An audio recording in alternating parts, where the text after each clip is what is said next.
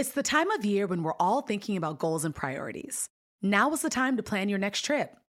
Whatever kind of travel fills you up, whether it's lounging on the beach, connecting with family and friends, or going on a foreign adventure, Expedia has the tools you need to plan a great trip. Download the Expedia app or visit Expedia.com to start planning. You do need to be a One Key member to use price tracking. Signing up is easy and free. Expedia, made to travel. Hey, Fidelity. What's it cost to invest with the Fidelity app? Start with as little as $1 with no account fees or trade commissions on U.S. stocks and ETFs. Hmm, that's music to my ears. I can only talk. Investing involves risk, including risk of loss. Zero account fees apply to retail brokerage accounts only. Zero dollar commission applies to online U.S. equity trades and ETFs and retail Fidelity accounts. Sell order assessment fee not included. Some account types and securities excluded. Details at fidelity.com slash commissions. Fidelity Brokerage Services LLC member NYSE SIPC. I'm Oprah Winfrey. Welcome to Super Soul Conversations, the podcast. I believe that one of the most valuable gifts you can give yourself is time. Taking time to be more fully present. Your journey to become more inspired and connected to the deeper world around us starts right now. Welcome to part two of our conversation. So, your case, uh, those of you who are going to read The Sun Does Shine, you'll see that you tried to appeal, appeal, appeal, appeal, appeal. And it's like they had decided that no matter what, they were going to keep you behind bars. Yes. Yeah. A lot of people don't understand the the justice system Yes. and the appeal process. They ask you what takes so long. And on death penalty cases, the Alabama Criminal Court Appeal would rule every four years on your case. And once they rule either for you or against you, if they rule against you, they send it to the Alabama Supreme Court. It takes them approximately four to five years before they rule.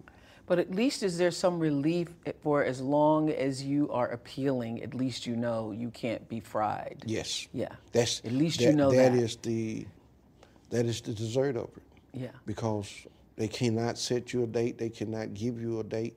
As long um, as you're appealing. As long as you're appealing. Yeah. It is once you appeal, it's completely exhausted. It's when the state of Alabama goes to the Alabama Supreme Court and the actual How many? date. How often were you thinking about? Because I don't know how you survive every day thinking, "I didn't do it. I didn't do it. I didn't do it." Is there a point where you have to let that go I did. and resign yourself, just surrender to, to whatever is happening now? I did. You have to, uh, first and foremost, you have to, the life that you used to, you have to let it go because you cannot live that life anymore. And so somehow you got to get that out of your brain. And the fact that you have an appeal process, you have to learn to adjust and learn the lawyer talk with that. And so wh- what I did was I started enjoying life. I started playing basketball. I played with the Knicks. They won a championship. I played Wimbledon in my mind. I won five-time Wimbledon Grand Slam. Had you ever played? Had you played basketball Yes. before when you were out? Yes. Had you played tennis before you were out? So all these things. So you went to Wimbledon Yes. in your mind. Yes. You won Wimbledon. I won it five times. And- no need to go if you're not going to win. That's right. Yeah. You won it five times in your mind. Yes, and you know, it wasn't until Mr. Brunson, Yeah. he had invited me over to his private house, and me and him played a game of tennis. And he said, Ray, you played tennis on death row? I said, yes, sir. I won it for Wimbledon five times on death row. And he looked at me, he said, you do have a sense of humor. But I did play tennis before I went, and in my mind, everything I did, I was pretty good in sports. And I just kept going.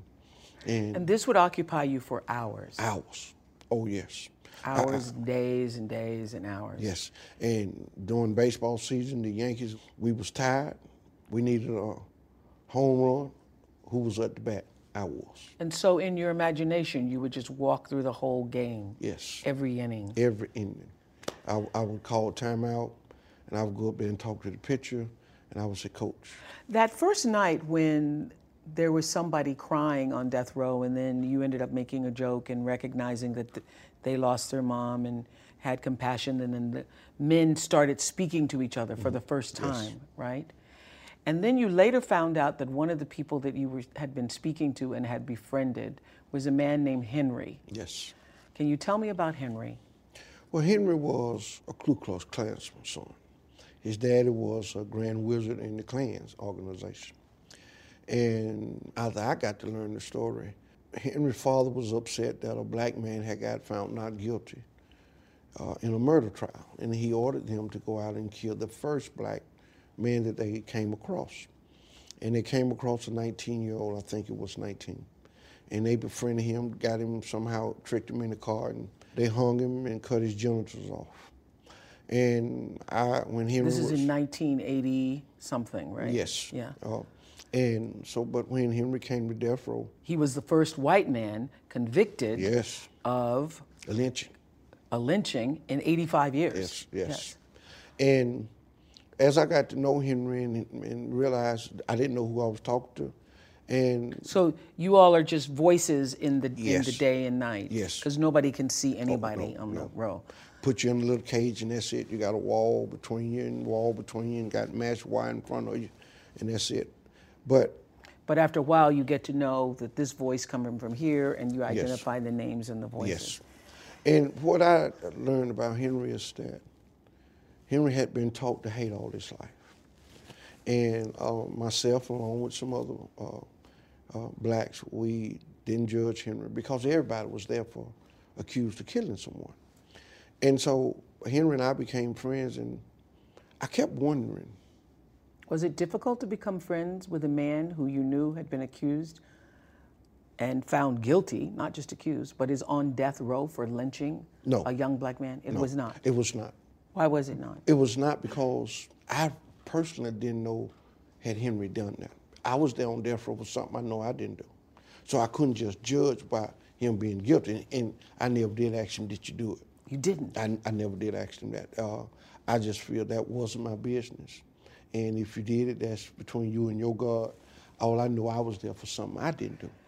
And Isn't it true that that's sort of the code of It is. respect on It the is. on the On row row, that is. nobody asked anybody, did you really do Right. it? Yeah. And and not only that, with you having so many prosecution that will come back and ask somebody to snitch and say they said something, it's best you don't say nothing. Mm-hmm. And so I didn't ask him, uh, did he did it. Um, I really got to know Henry for Henry. And Henry Wasn't there a point where Henry said, "My mom and my mom and Pa were wrong. They were wrong." Yes, on the night of his execution, we had told him about love and respect for one another. And let me say before I end this, death row is the only place that I ever been where I didn't never witness racism. And I often thought about that. Why is it that I never witnessed racism here? It's because all of us had the same sentence, sentence to death. We went to bed with the death sentence over our head. We woke up with a death sentence over our head.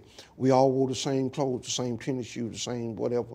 We all ate the same thing, so it wasn't no different. It wasn't no need to be jealous. It wasn't no need to be racist. We all was there to die, and we all had to become and somehow become each other support system. Hmm. And so, So much so that you created a book club. yes, I'm very proud of my book club. Oh, I'm very proud of mine. you had your own book club. Yes, I what did. gave you the idea for the book club? The fact that you were able to, in your own mind, go anywhere you wanted to, mm-hmm. right? Yeah. And you wanted those men to be able to have the same experience Yes. of traveling the world, expanding the way they see Yes. themselves in the world. And you could do it in your own mind, but you thought books would help them do it. Absolutely. And, and not only that, I, I felt that society had let them down. I never forget, I used to ask, what grade did you drop out of school, if you don't mind me asking? Everyone was the seventh and eighth grade. And I'm saying, how did y'all drop out at the seventh and eighth grade? If I missed a day, the teacher would find my mama and say, Anthony didn't come to school. Did you know it? And most all the answer was, man, didn't nobody really care about going to school. They didn't care whether we came or not, so I dropped out. So I felt that society had let them down in that regard. They didn't make them go to school, and so therefore they didn't learn. And so I knew that books would open up your mind and make you be in places that you never thought you could be. And so I first had to ask the warden about a book club, and and I goes up there and I asked him about he said, well, what's in it for you? I said, nothing in it for me. I said, Warden, wouldn't you prefer these men to be reading a book and having their time spent on something else than to be thinking about and spitting out on your officer and Right. throwing feces out on them? Wouldn't it be better if we could just read a book? And he said, let me think about it. He thought about it, sent me word that we could. And I chose James Baldwin. And uh, I had read James Baldwin before. So you have the white racist KKK people I had two of them now. On your book club Yes. reading James Baldwin. Yes. And I heard you all read James Baldwin, yes, Go Tell It on the Mountain. yes. I loved the James Baldwin, but I also read other books like Your Blues Ain't Like Mine. I read To Kill a Mockingbird. Yeah. And not to cut, but To Kill a Mockingbird was me. Yes. Exactly. You were me. Tom. Oh, yeah. yes. Yeah. And, and and people say, well, how could you read it? I said, it gave and gave me a better uh, a sight why I was there. I said, To Kill a Mockingbird is one of the South most embraced book, but that book is true. I was Tommy. I really was Tommy if you read the book. And and so what this particular book, I wanted Henry to read it and see what he would really think about his father. I really wanted him to think about how black men and women in this country have paid ways, and we are authors and read about them some. And Henry had a profound respect for To Kill a Mockingbird. To Kill a Mockingbird. You wrote that we are all slowly dying from our own fear, our minds killing us quicker than the state of Alabama ever could. Yes. That's why you wanted them to have the book. Yes. Men would do all kinds of crazy things rather than spend another night with their own thoughts. Bring in the books, I thought. Let every man on the row have a week away inside the world of a book. I knew if the mind could open, the heart would follow. Mm. It had happened to Henry. Look at him sitting here in a locked room with five black men who had nothing to lose. Hmm. He'd been taught to hate us and fear us so much that he had thought it was in his rights to go and find a teenage boy and beat and stab and lynch him just because of the color of his skin. I had no anger toward Henry. He had been taught to fear blacks. He had been trained to hate. Death row had been good for Henry. Death row had saved his soul. Death row had taught him that his hate was wrong. Yes. And you know, He died knowing that. he died. And what I loved, on the night of his execution, they asked you two things. What you want for your last meal, and do you have anything you want to say? And I was told that Henry said, all of my life, my father, my mother, my community taught me to hate. The very people that they taught me to hate are the very people that taught me how to love. And tonight, as I leave this world, I leave this world knowing what love feels like. And I often say that if we can teach people to hate, we should be able to teach them to love. Yeah. And I fought society. I fought this, it take a village to raise a child. And I often ask, where was this village when this young boy was being taught to hate? Mm-hmm. Where was this village when he needed them the most? Mm-hmm. And so that book club and the fact that we treated Henry no different, I really believe Henry left this world a better man than he came in. Did you know that it's Asian American and Pacific Islander Heritage Month? Macy's is highlighting some really cool AAPI owned brands right now, like Cardon, Kaja, Amelia George, and Hey Meave. Plus, you can help to support college access and student success when you donate online or round up in store to APIA Scholars. APIA is the nation's leading nonprofit organization devoted to the academic, personal, and professional success of Asian American, Native Hawaiian, and Pacific Islander students. Shop Asian American and Pacific Islander owned brands at Macy's.com or in store. Life is a highway, and on it there will be many chicken sandwiches. But there's only one McCrispy. So go ahead and hit the turn signal if you know about this juicy gem of a detour. So you've been out now, what, two Three years, years, three three. years? Death Row taught Henry to love. What did it teach you?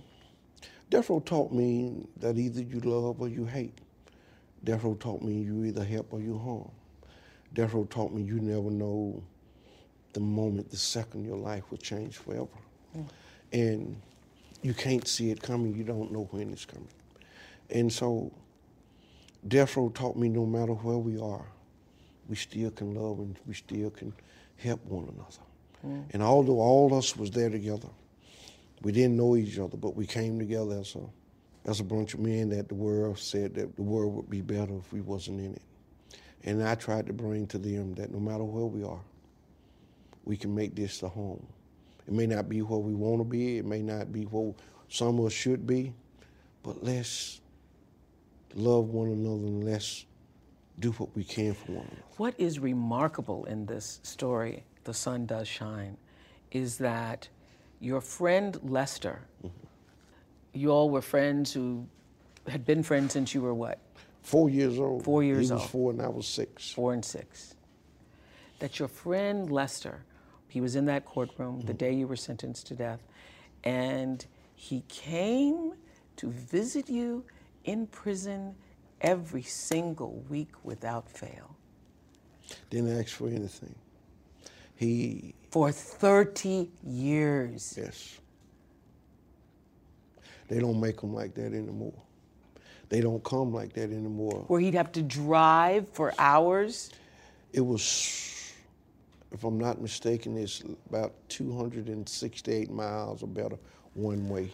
Oh my God. and he was working uh, 11 to 7. He would get off on a Friday and drive all the way. And I would tell him, listen, you don't work all night, don't come down here.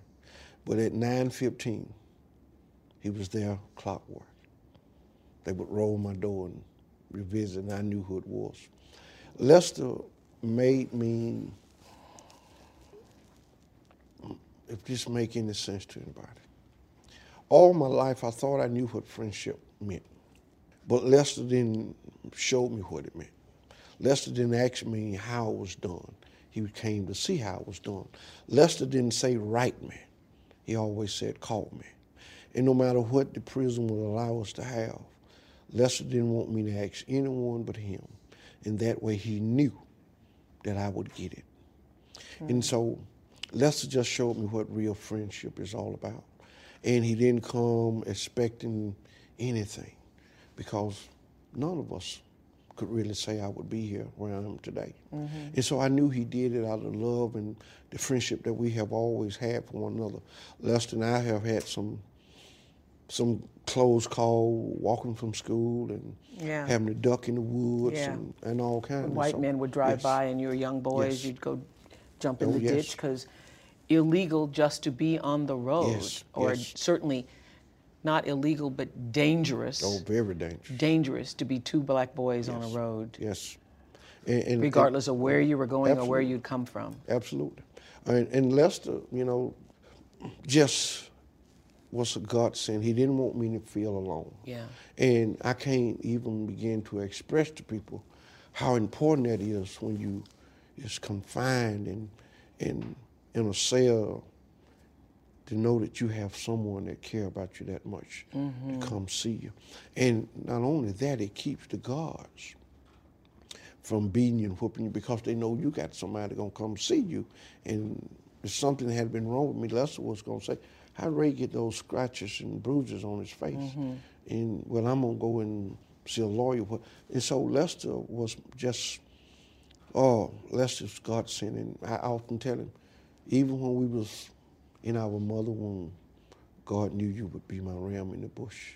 Mm. And so he just everything to me, and I, I love him as a friend. I love him as a brother, and I just wish the world everybody could have a friend like Lester. Like Lester. Yes, The night that broke you, that you thought for a moment you weren't going to recover from, was when they came to tell you that your mother had died. And you know, I know for you, and certainly as I read the book, one of the deepest sorrows is that your mother didn't get to see you free. And that the last time she saw you and every time she heard your voice, she said, Son, when are you coming home? Yes. When are you coming home? she would ask me that, and I I lied to her every time she asked me. Uh, Mama, they're working on it. uh, they just gonna take some time and and I at some point I didn't know was my mother trying to protect me. I knew I was trying to protect her in the truth, and I couldn't say mom next year, next month. And the night I found out that my mom had died, I really didn't give a damn will I live because I truly believe that my mom died of a broken heart. Yeah.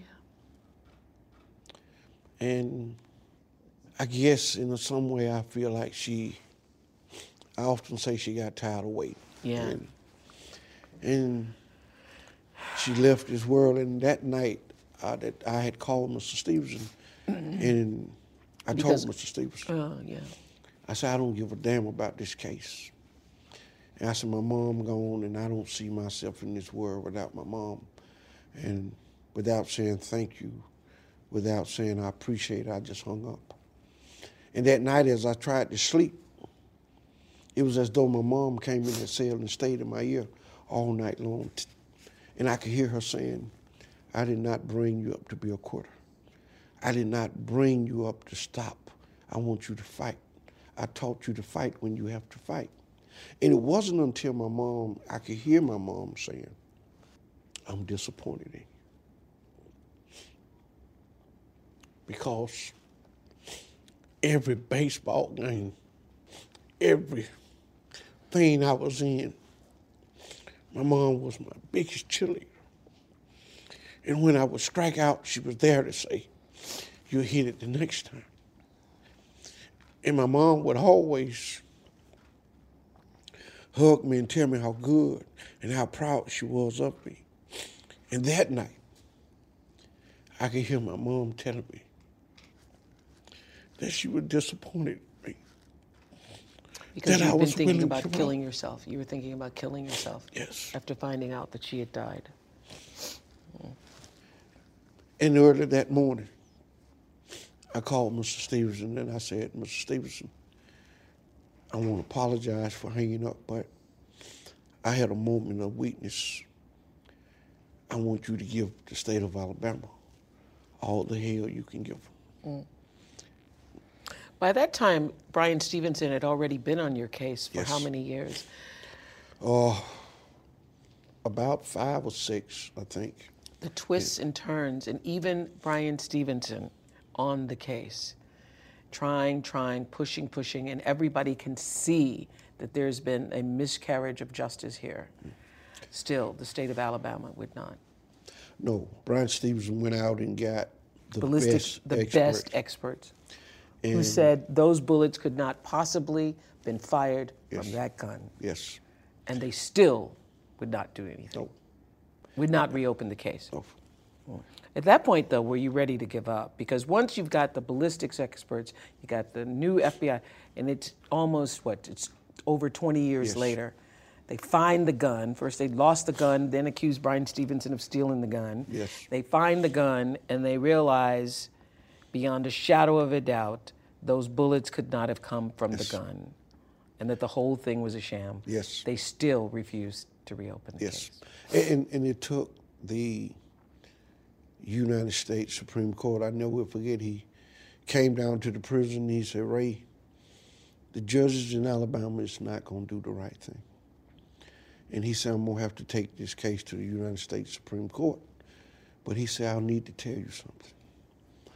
And he said, if they rule against you, the state of Alabama will execute you within two years. And believe it or not, hearing that was somewhat of a relief. Mm-hmm. Because it could be over. I was tired of sitting there. I was tired of Yeah. being in this cage. And I said, Mr. Stevenson, file my case. Yeah. And at one point, there was a lawyer who had offered you the opportunity to take a Life without parole. life without parole. Yes. And you said, I don't want life without parole. I said, life without parole is for guilty people. I said, I'm finna tell you something that you may not understand. I said, 12 years old, I never will forget this. My mom told me, she said, if you man enough to bend down and pick up a rock. And if you're man enough to throw that rock, always be man enough to say, I throw that rock. I said, This is one rock I didn't throw. Therefore, I could never stand up and say, I threw this rock when I didn't. And I said, And since you don't believe in me, I have no choice but to fire you. But he was trying to get me a life without parole, and I said, Life without parole is for guilty people. I'd rather die for something that the state of Alabama know that I didn't do than to stay in prison for the rest of my life. That's not a life. And so I'd rather not be in this world, if so be it. Life is a highway, and on it there will be many chicken sandwiches. But there's only one McCrispy. So go ahead and hit the turn signal if you know about this juicy gem of a detour.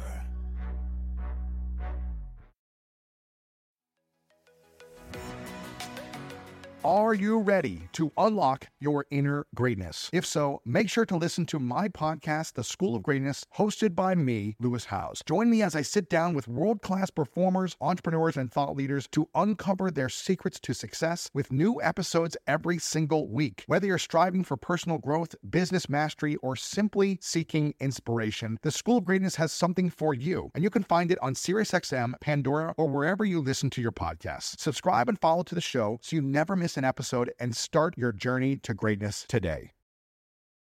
And that's what I done. Finally, after Brian Stevenson and the Equal Justice Initiative taking on this case, 16 years later, after they took on the case, you finally are released after he goes to the Supreme Court. Yes, ma'am. And he was just asking the Supreme Court to review it. Yes. And in their review, they made a decision. Yes. What Uh, did you feel like that day? Oh, we had came up for a hearing, and he was in New York, and one of the lawyer had just left, and he came back real quick. He said, "You need to call Brian," and I called Mr. Stevenson, and Mr. Stevenson was telling me, "Ray, you not gonna believe this," and I sit down, and he told me, he said, "Ray, the United States Supreme Court have ruled nine to zero in your favor. Ray, you going home." I said, Mr. Stevenson, no use. This is April Fool. I, then I thought about who Brian Stevenson was. He's not a like a jokester. And I took the phone away from him and I cried like a baby right there in front of all the other guys, inmates that I didn't know. And I got back on the phone and I said, when? He said, uh, I'm headed back to Birmingham. And I can't tell you exact, but I'm going to find out and we'll know. And he said, I'm to talk to the judge. And he did. And the judge wanted to keep me in one day longer. He said, no, I want him out as soon as possible. And I got out on Good Friday. And hadn't been to a, like a regular church in 30 years. And that Sunday I was able to go to my first Easter service. And every Good Friday is, is my anniversary. And so uh, had it not been for Brian Stevenson, God sending me his best attorney, I wouldn't be sitting here. I wouldn't be in this world. The state of Alabama knew that I was not the person. They knew that gun didn't match. And to this day, no one in the state of Alabama have had the decency to apologize to me. Would it mean something if they did? It, it would, for this reason. It matters to me that the victim family think that I'm still the person that killed their loved one. I think they deserve truth as well. And it would mean to mean that for a society that believe in the death penalty, we do send innocent men and women to death row. And just to hear the authority, the system say we made a mistake would mean a lot to me.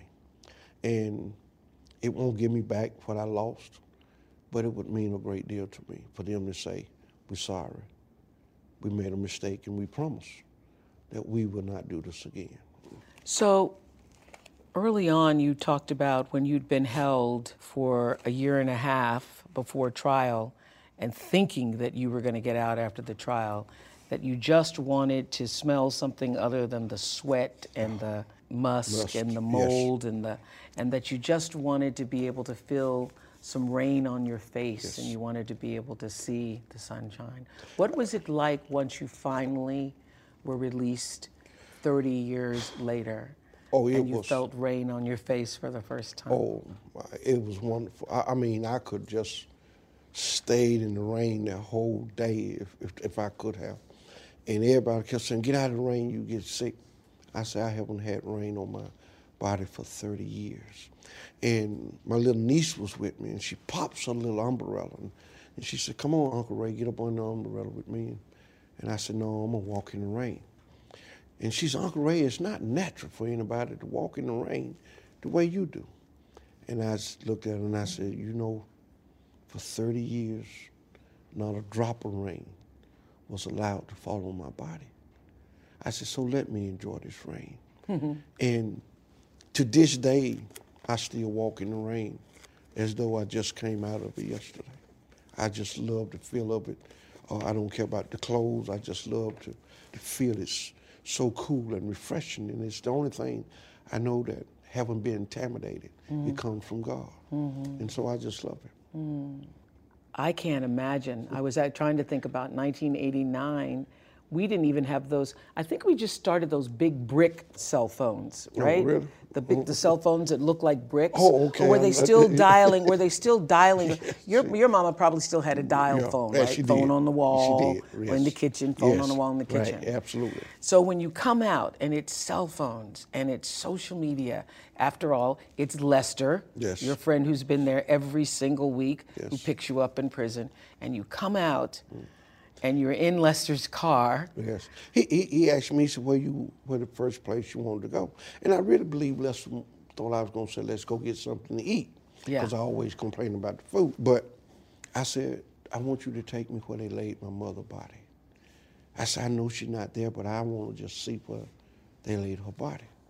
And he said, okay. And I put on the seatbelt.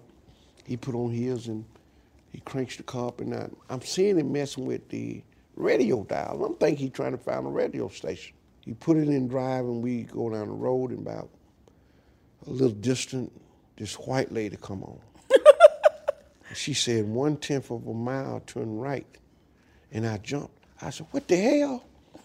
And he laughing now because I'm thinking the white woman is in the back. And I know then but two of us get in this car. And I'm I'm afraid to look back. And I'm saying, white lady back. And he's laughing, so he I said, and he can't take it no longer. He pulls over to the sides of the road and he said, This is a GPS track. I said, What is that? I said, You heard the white lady? He said, She's in here. I said, How'd she get in there?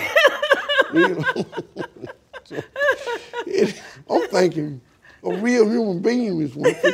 They don't open up the, the passenger side and somehow she can lay in there or whatever and, and, and tell, you know, something. And he said, explain it to me. Go He's laying it. down under the seat, He telling you which way to go. And he said, all you have to do is punch in the address, and she'll tell you exactly how to go and where to turn and everything. And I said, you mean to tell me you don't have to stop at the filling station You don't stop at the and get the direction no more? You, No more. And it made me realize I've been locked up a long time. Yes. I don't say it. I realized I've been locked up a long time. The world have changed. They had Walmart. And I, I'm saying this is a one-stop place, Yeah. you know? And Walmart yes, and Amazon Prime. it's amazing. What have been the other incredible discoveries for you? the infrastructure? Yeah. where I used to live is is no longer exists. They don't made a interstate through there. Oh, you can actually come from out of Atlanta all the way into Memphis, Tennessee, without stopping. And it's to me modern technology and the infrastructure have it how it have changed, and you don't see self-service filling station anymore where people come out and pump your gas, and or you have these things now called credit cards, and everything that's a swipe and you're gone. Yeah. And when I first got home, I stayed froze. Lester and I went to a restaurant and I had some sweet tea in my hand. And I didn't see him hand the lady any money. And I'm so thinking that I'm going back to jail. You didn't pay, I don't have any money. And he forgot and he turned around and he realized that he hadn't explained this to me. He said, Come on, I said, I'm, don't have any money to pay for my tea. He said, I paid for it already. I said, You didn't get it later no money. I'm watching you. And he said, I'm sorry. He said, This is a credit card. And I swiped it and it's paid for. Wow. So life, uh, all of that, you know, happened. Cell phones. Yes. All of it. And, and to this day, I'm still not familiar with the cell phone. I can do certain things. I don't know how to download. I, I can email you back. I can text you back. I can take a picture, but that's it. And you can talk. Oh, yeah, I can talk. Yes. That's good. You're good to go. But now, if you call me and say, Mr. Stevenson, I, one of you gonna have to hang up because I don't know how to put you on hold and go back and get him. And so people keep trying, and I get it confused, and I say, It's okay. You're doing just fine. You really are doing just "Well, fine. thank you. Do you spend a lot of time thinking about what you lost? I do sometimes, and the greatest of it all is the years that I lost with my mother. There's nothing in this world that I feel I lost more than those years with her.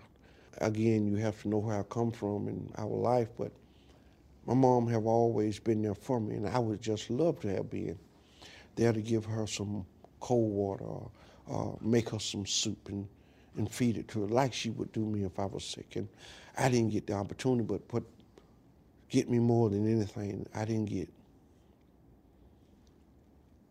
I didn't get to say goodbye. Yeah. So they took more than just 30 years for me, and I could never ever get that out of my mind that I didn't say goodbye like my other brothers and sisters did. And I feel that I was cheated.